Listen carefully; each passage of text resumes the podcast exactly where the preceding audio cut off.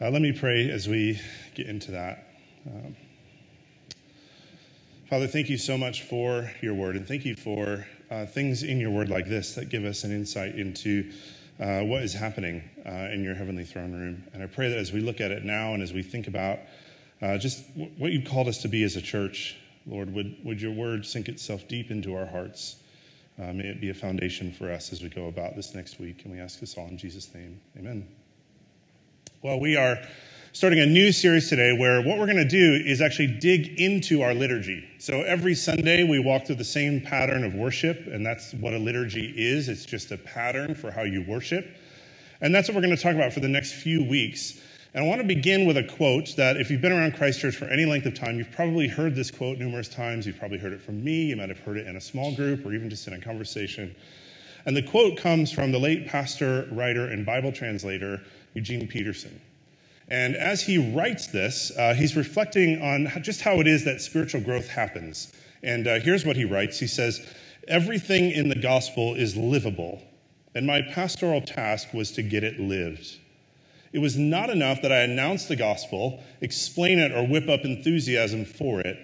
I wanted it lived, lived in detail, lived on the streets and on the job, lived in the bedrooms and kitchens, lived through cancer and divorce, lived with children and in marriage. Along the way, I found that this also meant living it myself, which turned out to be a far more formidable assignment. I realized that this was going to take some time. I settled in for the long haul. That's when the phrase from Nietzsche, a long obedience in the same direction, embedded itself in my imagination. And I love what he says there that to get the gospel lived, to get it lived in detail, he says, I realized that it was going to take some time. And so I settled in for the long haul, a long obedience in the same direction. And that is what it is to grow spiritually. And so, what does that long obedience look like? What does it look like to get the gospel lived in detail in our jobs and in our homes and in our marriages, in our singleness, in our parenting, in our bedrooms and kitchens, in the midst of crisis and joy? What does it look like to grow spiritually in and through all of these things? To actually live the gospel out? Well, this is what we're going to talk about for the next few weeks. How do we get the gospel lived in every nook and cranny of our lives? And so there is actually a pattern of spiritual growth that has been around the Christian church for several millennia. It comes right out of the pages of Scripture. And once you begin to see this pattern in one place, you end up seeing it over and over and over again all through the Bible. In fact, the pattern is the very shape of the Christian gospel itself. And that pattern, then practiced over and over and over and over again in the life of a Christian, is how the gospel gets lived, lived in detail, in all the nooks and crannies of life. And one of the clearest examples in all of the Bible is Isaiah chapter 6. And so we're going to start this whole series by looking there. And here's the pattern. And again, if you've been around Christ Church for any length of time, you'll recognize this pattern right away. The pattern is up, down, up, and out. You recognize that? Uh, that's the pattern of our liturgy every single Sunday. And we got that pattern not only from this passage in Isaiah 6, but from church history, as faithful churches have also, in their regular gathered worship, they followed this particular pattern uh, in their liturgies for nearly two millennia. And so this week, what we're going to do is I'm going to give an overview. And then in the following weeks, we'll take uh, each of those postures up, down, up, and out. We'll take them one by one as we go along. And so, as we start this series, three parts to our sermon today. We're going to look first at, at part one, which is the postures of spiritual growth. That's the up, down, up, out. And then in part two, the curation of spiritual growth. And then finally, part three, the content of spiritual growth. So, part one, the postures, part two, the curation, and part three, the content of spiritual growth.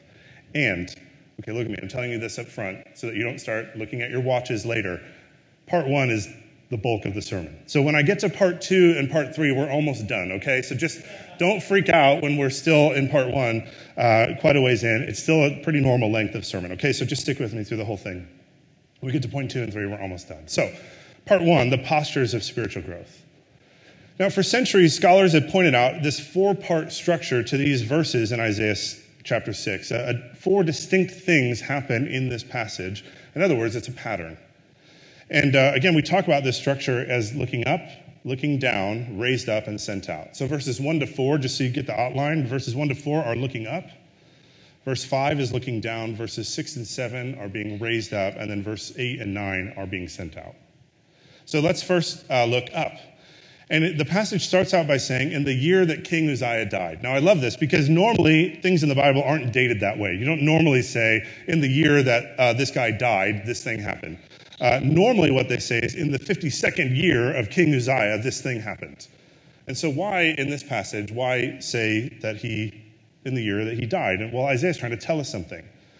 He's actually breaking the normal pattern of how you say something. So, he wants us to pay attention to this.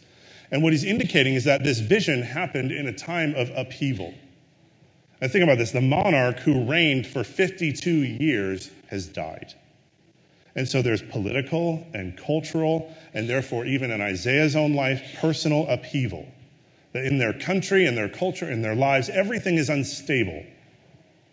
Because the monarch, the sovereign, has died. So that's the context. That's what's going on there. But then look at what Isaiah does. Do you see where it says, I saw the Lord? Look very closely. Uh, because do you see that capital L and then a lowercase O R D? Put that on the slide for us. So it looks like that capital L, lowercase O R D. Uh, lots of times in the Bible, you see the word Lord and go to the next one, it looks like this all capitals. So when the Bible puts the word Lord in all caps, that's indicating that that is the holy name of God right? It's the word Yahweh. Yah, L O R D, all caps, equals Yahweh. It's the holy name. It's the name that God used to introduce himself when he introduced himself to Moses. So that's the holy name of God. But when it's just a capital L and a lowercase O R D, that's a different Hebrew word. It's the word Adonai. Adonai is a title, it means sovereign. In other words, it means king. And that's what it means here in this passage. I saw the capital L, lowercase O R D. And so, do you see what Isaiah is doing here? He's saying, verse 1 In the year that the sovereign died, I saw the sovereign, the true Lord. In the year that we lowered the sovereign down into the ground, I saw the sovereign high and exalted. In the year that the sovereign was removed from the throne, I saw the sovereign seated on the throne. In other words, Isaiah is being given a vision of the true sovereign, capital S sovereign. His eyes are being lifted up from his immediate reality to see an ultimate reality that more sovereign than any earthly king, even somebody who reigned for 52 years, more sovereign than even the longest reigning monarch, is an ultimate king, an ultimate capital S sovereign. And what that vision does is it leads to worship. Now look at the description, verse 1. I saw the Lord high and exalted. And in Hebrew, if you want to emphasize something, you repeat it. Either you repeat the word, or like lots of Hebrew poetry, you repeat the idea. And here we have the Lord, capital L, not just high up, but high up and exalted. And then he goes on to say in verse 1 that he is seated on a throne. In other words, the most exalted seat in the room, the seat of the capital S sovereign and then it says, the train of his robe filled the temple. Now, are you beginning to compile a picture yet of this glory of this particular sovereign, this high and exalted one? And his clothes are so majestic, it says that they fill the room. And so the robe filling the room, it actually has to do with his presence. His presence is overwhelming. His presence has filled this room. But not only that, notice where this overwhelming presence is located. You hear the word sovereign, you hear the word king, and what do you think of? You think of a palace, you think of a castle. But this sovereign doesn't sit on a throne in a palace or a castle or under the rotunda of a capitol building. Look at where this king is.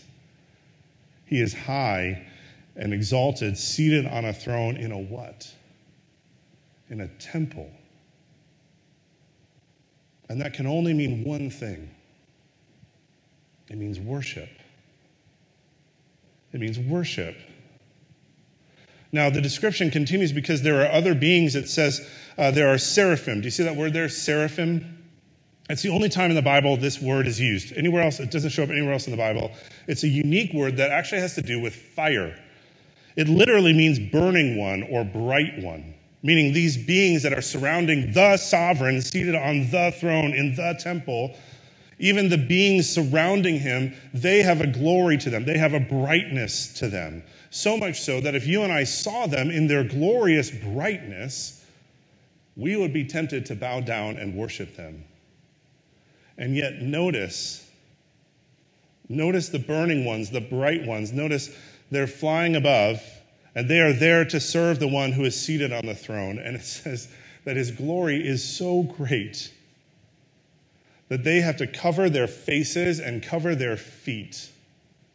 And the idea here is that even though they themselves, the burning ones, even though they themselves have their own glory, the bright ones, it's saying that there is a glory more bright, more burning than their own. So much so that they have to cover their own faces so as not to be blinded by it. Me put that another way God is even too glorious, too bright for other glorious beings to even look at him. And then it says this, verse 3, that these bright ones, the seraphim, it says they were calling to one another, Holy, Holy, holy is the Lord Almighty. The whole earth is full of his glory. And the, the verb there for calling it indicates this continuous action. It's saying that it's never ceasing. It is they're constantly, without stopping, saying to one another, the constant soundtrack of the throne room of heaven is holy, holy, holy. The Lord Almighty, the whole earth is full of his glory. And then here's where this idea of repetition in the Hebrew language comes into play on an even grander scale. Because as I already mentioned, in ancient Hebrew, when you want to emphasize something, you repeat it. You repeat the same word or the same idea. For example, in Genesis 14:10, uh, when the author wants to say that uh, there were some pits that were dug in the ground, he wants to say that they were really deep. Uh, he doesn't say deep pits, he says in Hebrew, pit pits.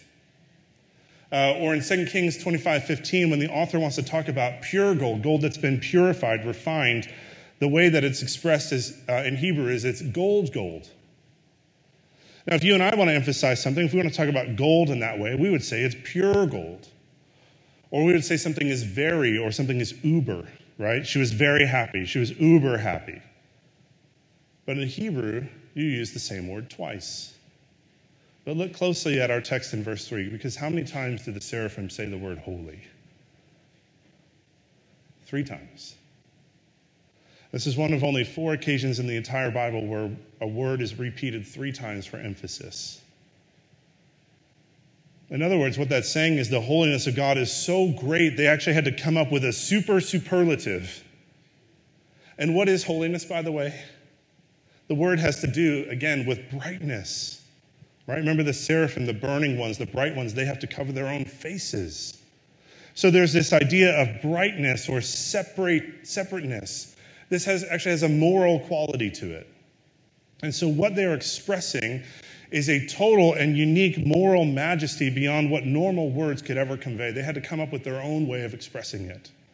And the only thing they can do to express that brightness, that glory, that separateness, that holiness is to say it three times holy, holy, holy. And then they say, the whole earth is full of his glory. And so not only is the temple full of his glory, but then it says that the whole earth is full of his glory. In other words, his presence is all over the earth. The whole earth is full of it. And that word there, glory, it's the Hebrew word kavod, which originally means something like weight or heavy. And so, what that's saying is that there is a weight to this sovereign who is seated on the throne and exalted. Uh, many years ago, in fact, just after I'd finished college, um, I was uh, at a friend's house and uh, they had a trampoline. And uh, the friends I was with, there were a couple girls there, and one of them, this is long before I knew Emmy, by the way, uh, but there were a couple girls there, and I really wanted to impress one of them. And so we're out jumping on the trampoline, as you do, to impress girls. And um, and I actually had some, some pretty good trampoline skills back in the day. I just learned, by the way, that trampoline is an Olympic event. Did you know that? I wish I'd known that. I'd have a gold medal. Anyway, um, we're out jumping on the trampoline. I'm like, I'm going to impress these girls. And so one of my many trampoline skills was the, the double bounce. Do you know about the double bounce? Or if you're bouncing with somebody else and you land uh, at just exactly the right time, like on your rear end, uh, it can send them twice as high in the air. So I'm like, I'm going to impress these girls with the double bounce. And uh, the one I like is going to fall in love with me, and it's going to be great. And so we're bouncing, and I'm timing the jump. And so then I go to, to land on my rear end, and um, I hit the trampoline. And rather than me bouncing and the girls bouncing, the trampoline tears two thirds of the way around. And I go crashing down to the ground, and the girls come tumbling down uh, next to me. Now, here's the point of this the trampoline could not handle my weight, it could not tra- handle my heaviness. In other words, the tram- trampoline could not contain my glory, okay? My kavod. And so, what that means is the whole thing shook and came crashing to the ground. And that is actually the very next image in verse 4, believe it or not that there is such a glory, such a weightiness to God that verse 4, listen to this, at the sound of their voices, the doorposts and thresholds shook, and the temple was filled with smoke. And are you beginning to see this? Are you beginning to compile this complete and utter vision of glory of God's holiness? And so, what's the point of all of this? Well, it's this that God is more glorious than everything. There is not a being, a place, a thing anywhere in heaven or on earth that has more glory. In other words, more weight than God. And when a person comes into contact with that kind of holiness, a holy, holy, holy, a weight of glory that fills the entire earth, when somebody comes into contact with that glory, you cannot respond with boredom. You cannot respond with indifference.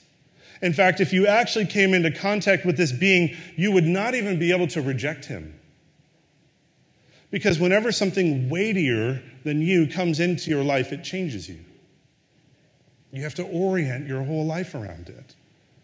And that's what happens to Isaiah next, which is the second posture down. So we've looked up and we've seen God in his glory seated on his throne with all of his weightiness, more glorious than any being, than any place you can ever think of. And then, now in verse 5, that causes him to look down.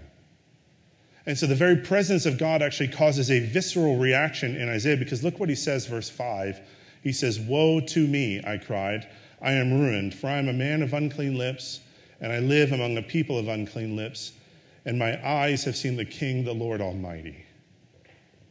Now, I want you to look at that really closely. Because notice what he says. He says, Woe to me. Not woe is me. He says, Woe to me. And there's a big difference between the two. Because if you hear somebody say, or you say yourself, Oh, woe is me, that is a sort of self loathing pity party. I couldn't get tickets to Taylor Swift last month. Woe is me. The restaurant that I wanted to go to has an hour long wait. Oh, woe is me. I got a parking ticket. Well, welcome to LA. Woe is me. But that is very different to saying, Woe to me. It's very different to saying, Woe to me. The word woe in the Bible always indicates a judgment. And so get this follow what this means. It means then that what Isaiah is saying is judgment to me. He is calling down his own judgment upon himself. He's saying, in light of who I have seen, in light of the glorious, holy being seated on a throne, high and exalted, the three times holy, holy, holy, in light of seeing him,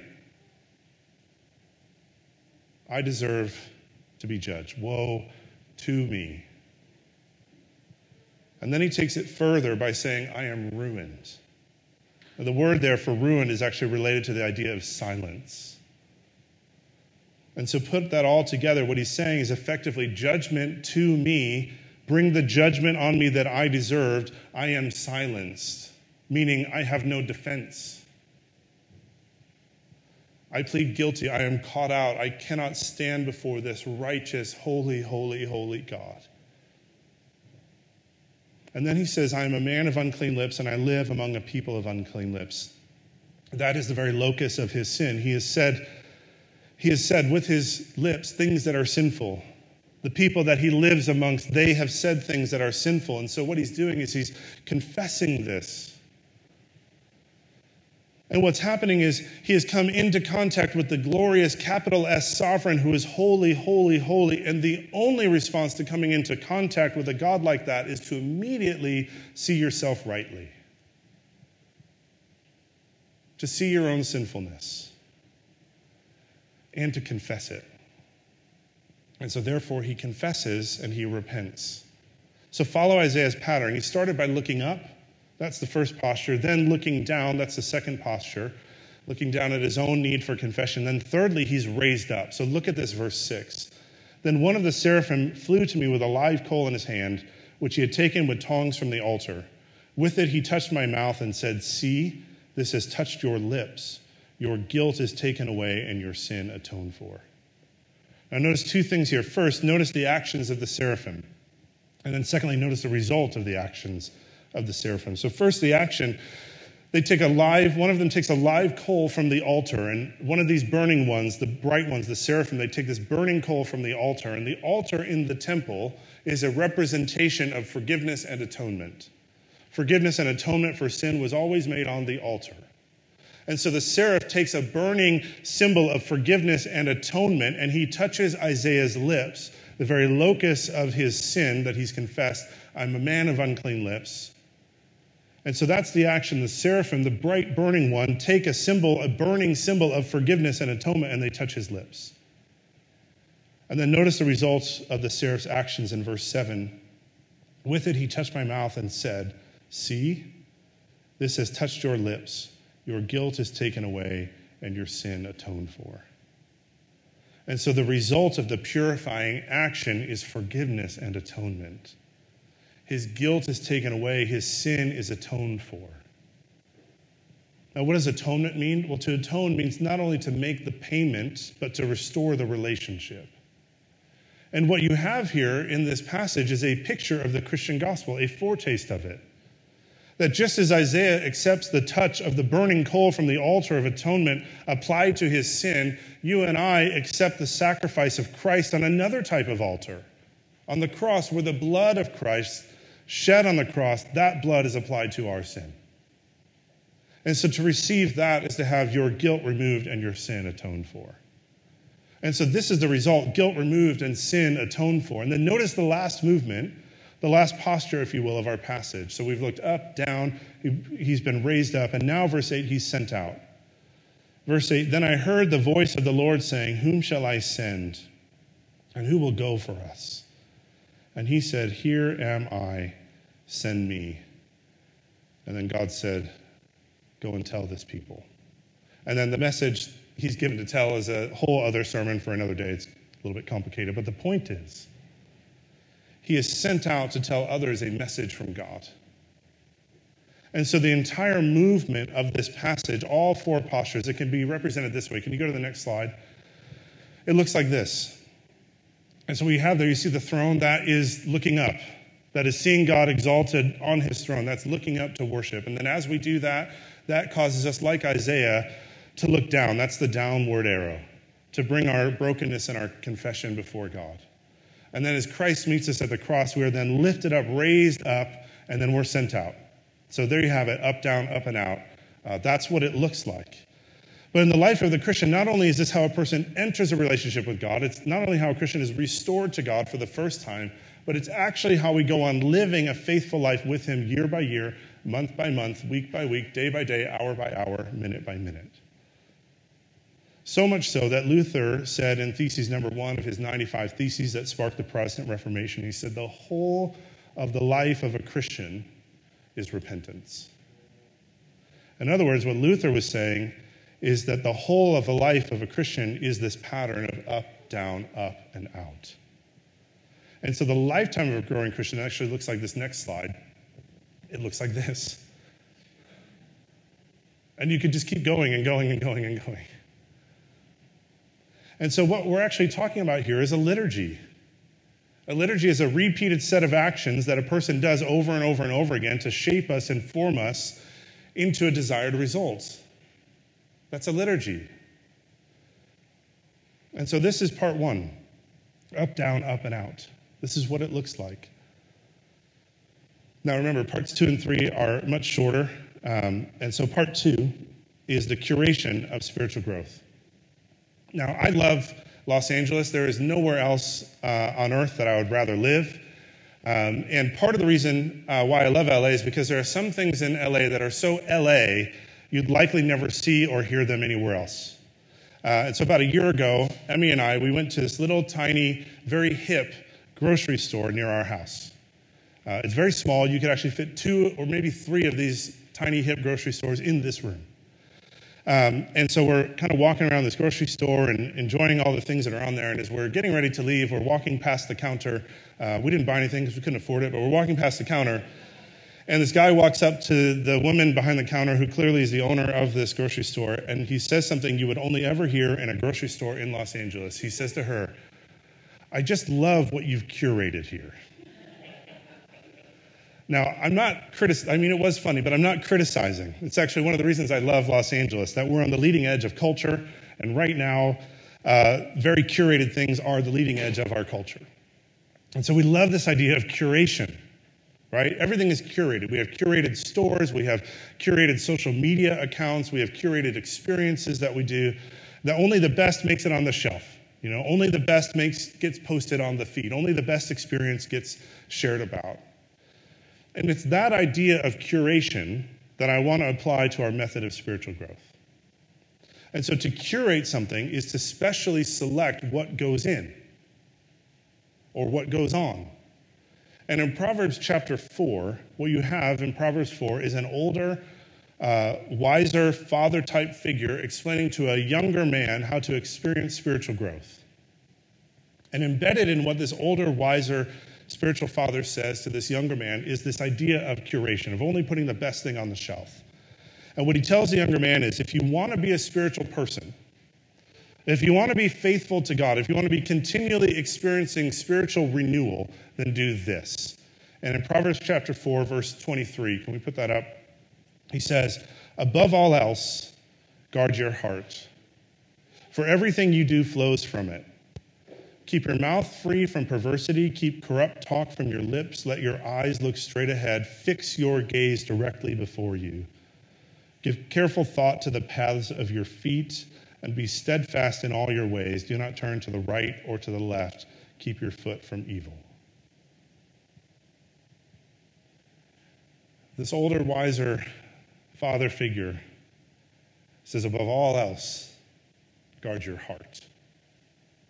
Why the heart? Well, because in the ancient world, the heart is the central control center of a person.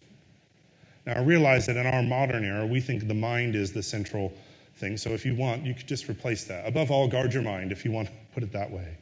But in the ancient Near East, spiritual growth happened in the heart. And the way he says to do it is to watch what you take in through your eyes, through your ears, through your tongue, and where you go with your feet. Put that another way the loading docks to what is in our hearts, the loading dock, how, what goes in there, comes through our eyes, through our ears, through our tongues, and through our feet. And so pay careful attention what you do with your eyes, what you do with your ears, what you say with your tongues, where you go with your feet. In other words, what he's saying is curate it. Only put in what is good and true and healthy and what leads to life, because verse 23 Everything you do flows from the heart. And the way that Christians have been following this advice for centuries has been all but lost in our modern era. The way that we've been doing it for centuries, though, is through liturgies. I mean, think about it in going through the liturgy, going through this each week. You see with your eyes the Word of God. And you see it lived out in your brothers and sisters. You hear it spoken and read and sung. You, with your own tongue, speak it and sing it. You've walked in here with your feet.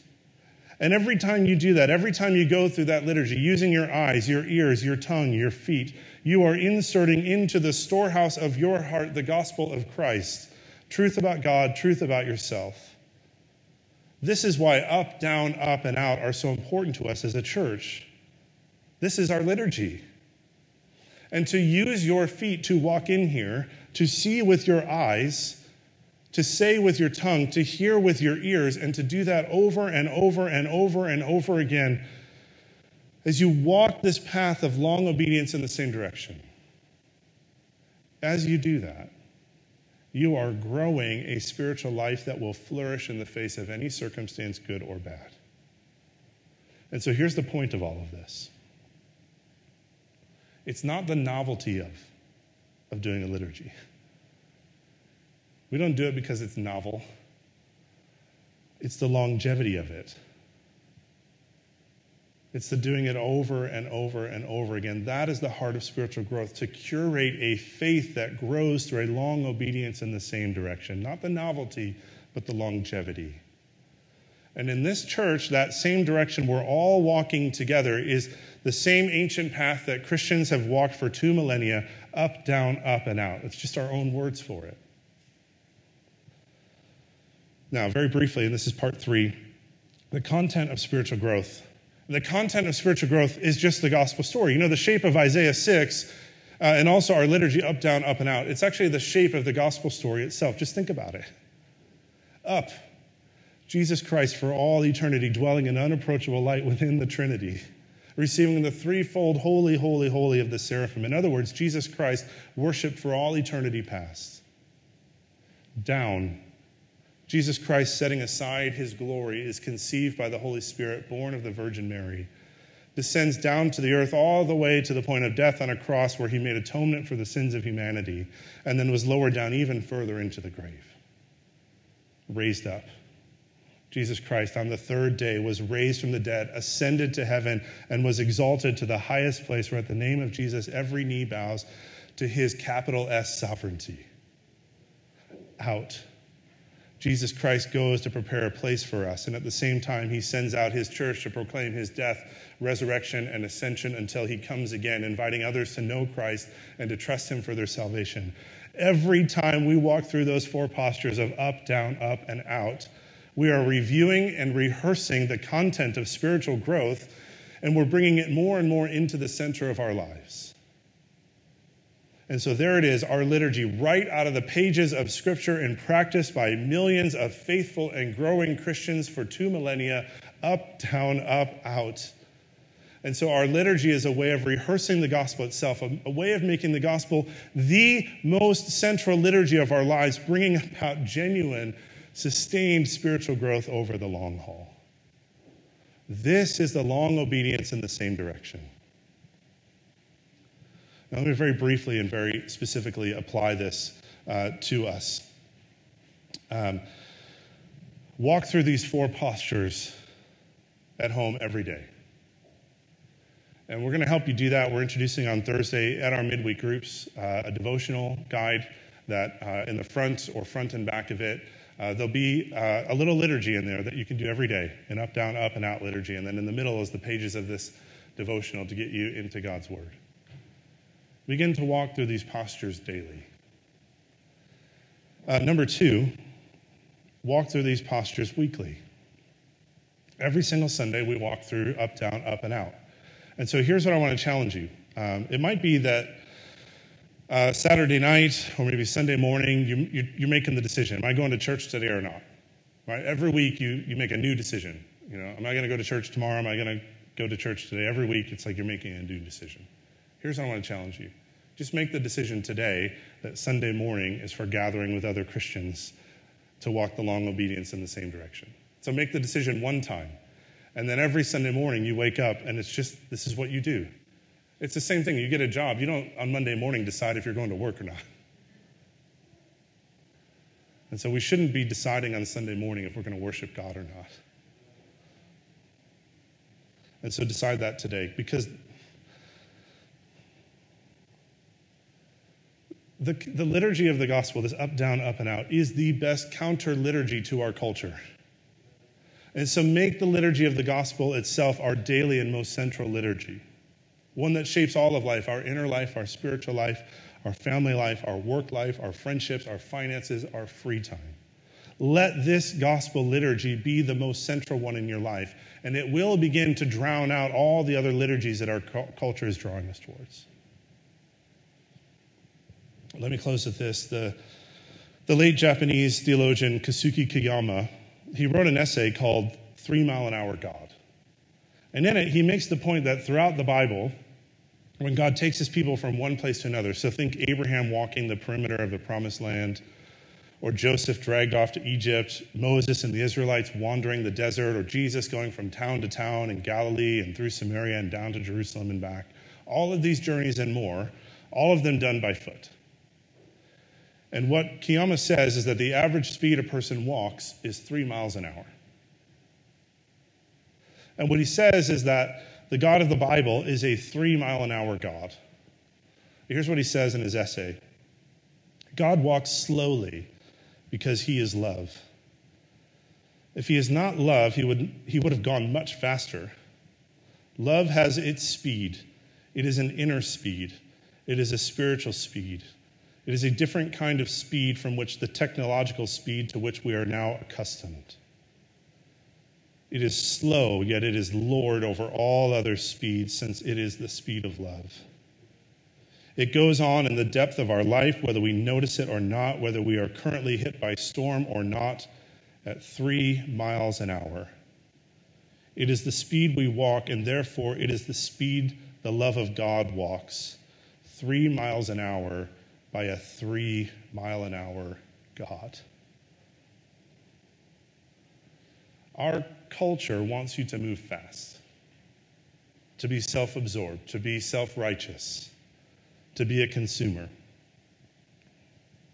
But instead, what if a group of people right in the center of Los Angeles, the place that preaches fast paced self absorption more than any other place on earth, what if a group of people in that city curated a counter liturgy daily and weekly?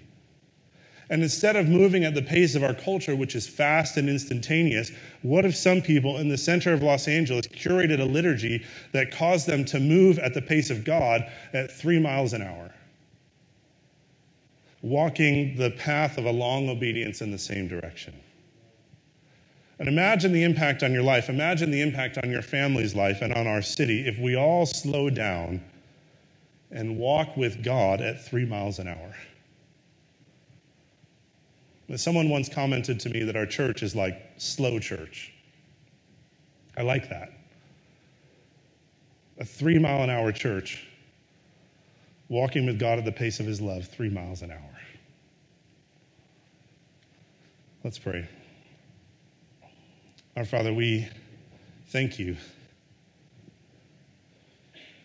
that you walk at the pace of love, three miles an hour. And Lord, I pray that you would help us to curate in our lives this long obedience in the same direction, three miles an hour, up, down, up, and out, over and over and over again, that the, the very shape of the gospel would become the shape of our lives.